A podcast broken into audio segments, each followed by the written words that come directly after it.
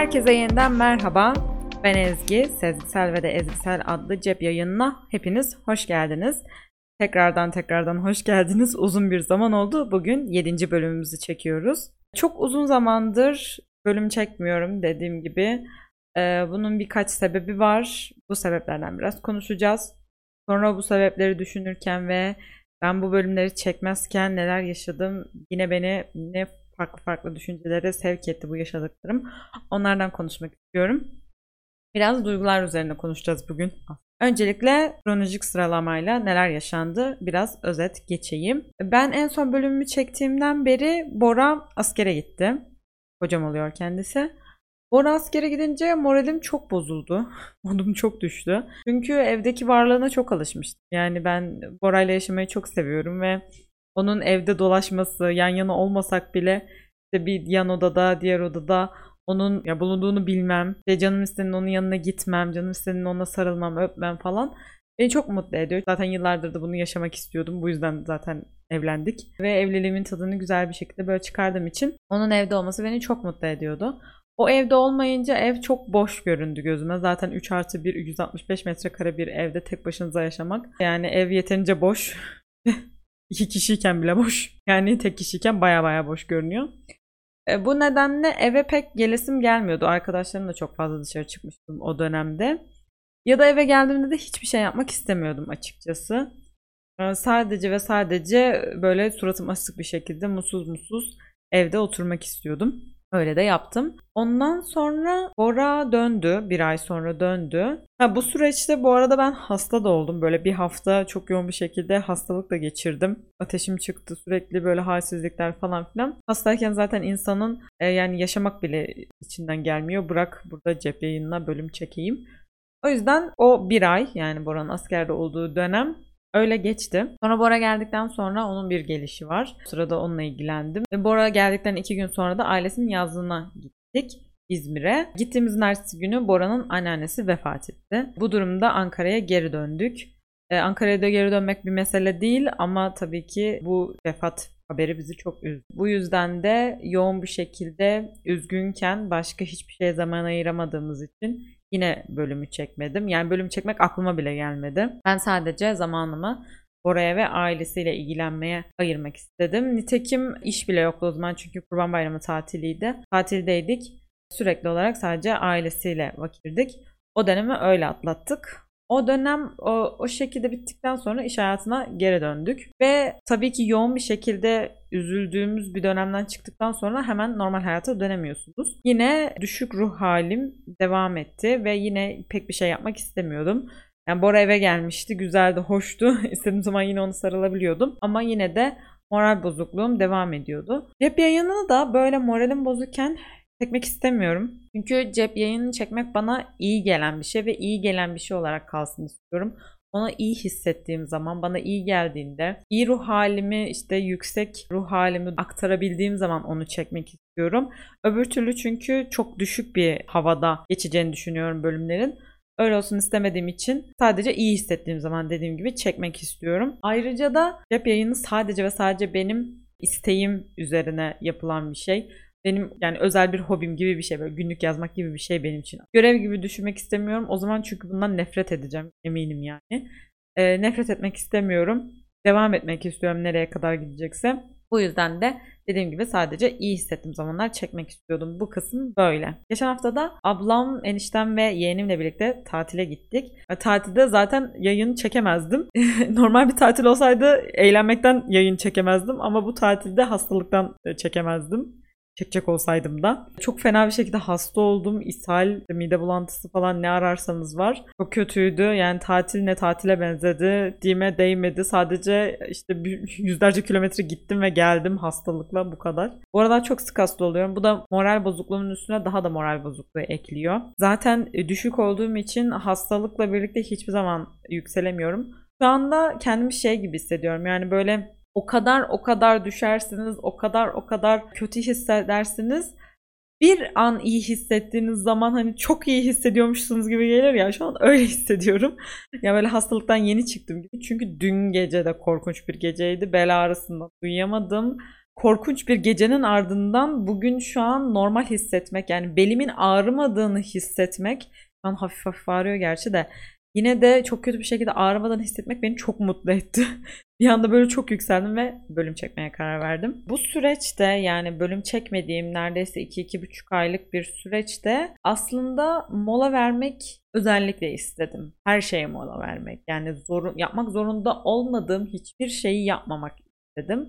Yani mesela işe gitmek zorundaydım. İşe gittim. Bir rutindi. Her gün işe gittim. Ama hafta sonları bir şey yapmak zorunda değildim. İşte şunu yetiştirmek zorunda değildim. Bunu işte göndermek zorunda değildim. Duygularıma yeterince zaman verip onların kendi kendilerine akıp kendi kendilerine yükselip kendi kendilerine yavaş yavaş bir şekilde seviyelerin aşağı inip yok olmalarını sabırla beklemek istedim. Çünkü bunu yaşamayı yıllarca hayal ediyordum. Yavaş yaşamak, her duyguya yeterince zaman vermek, istediğim duyguyu istediğim şekilde yaşayıp o duygu sona erdiğinde karşıma ne çıkıyorsa, hangi duygu, hangi olay çıkıyorsa, o an ne hissediyorsam onu yaşamak istiyordum. Bunu öğrenciyken hiç yapamıyordum ve şu an öğrenci olmadığım için şükrediyorum. Çünkü öğrencilikte benim için şöyle oluyordu. Belki çoğu öğrenci böyle yaşamıyordur ama benim için şöyle, benim için çok yoğun bir süreçti. Eğitim açısından çok yoğunlardı. Yapılacak çok fazla iş vardı. Öğrenecek çok fazla şey vardı. Fazla gereklilik vardı. Öğrenilmesi gereken bilgiler yoğun, bilgiler ağır. Bu beni çok yoruyordu. Çünkü özellikle Bilkent'te hep yapılacak bir şey vardır. Hep bir ödev, çalışılacak bir quiz, çalışılması gereken bir sınav, yetiştirilmesi gereken bir proje vesaire. Ya hiçbir şeyiniz yoksa bile zaten o gün dinlediğiniz dersi öğrenmeniz gerekiyor.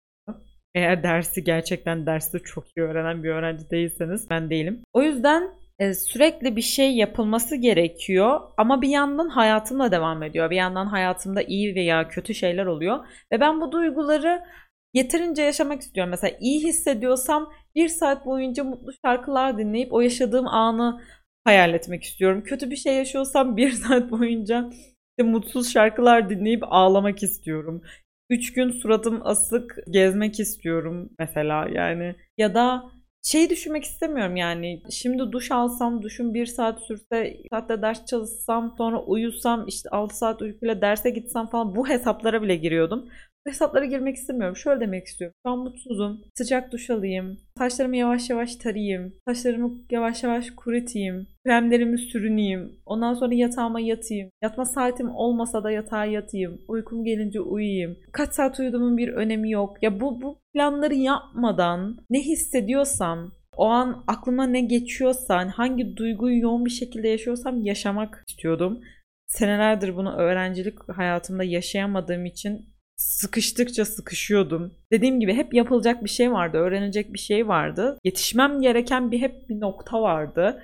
Yetişmem gereken bir teslim tarihi, yetiştirmem gereken bir ödev, çalışmam gereken bir sınav, öğrenilmesi gereken bugün anlatılan ders gibi gibi gibi. Ve o gün kendi kişisel hayatımda bir şey yaşandığında buna zaman ayıramıyordum. Ya yani o mutsuzluğuma da yımdadım mutluluğuma zaman ayıramıyordum. Mesela atıyorum işte sevgilimle çok romantik, çok güzel bir an yaşamışım. Saatlerce bunun hayalini kurup böyle aşk dolu şarkılar falan dinlemek istiyorum.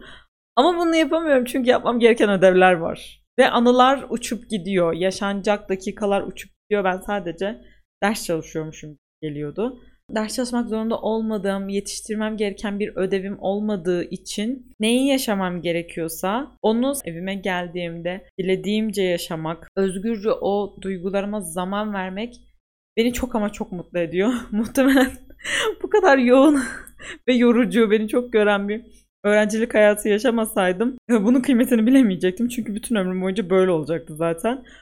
Bu cep yayını sadece ve sadece benim yönettiğim bir şey olduğu için dediğim zamanda istediğim zamanı ayırabilmek beni çok mutlu ediyor.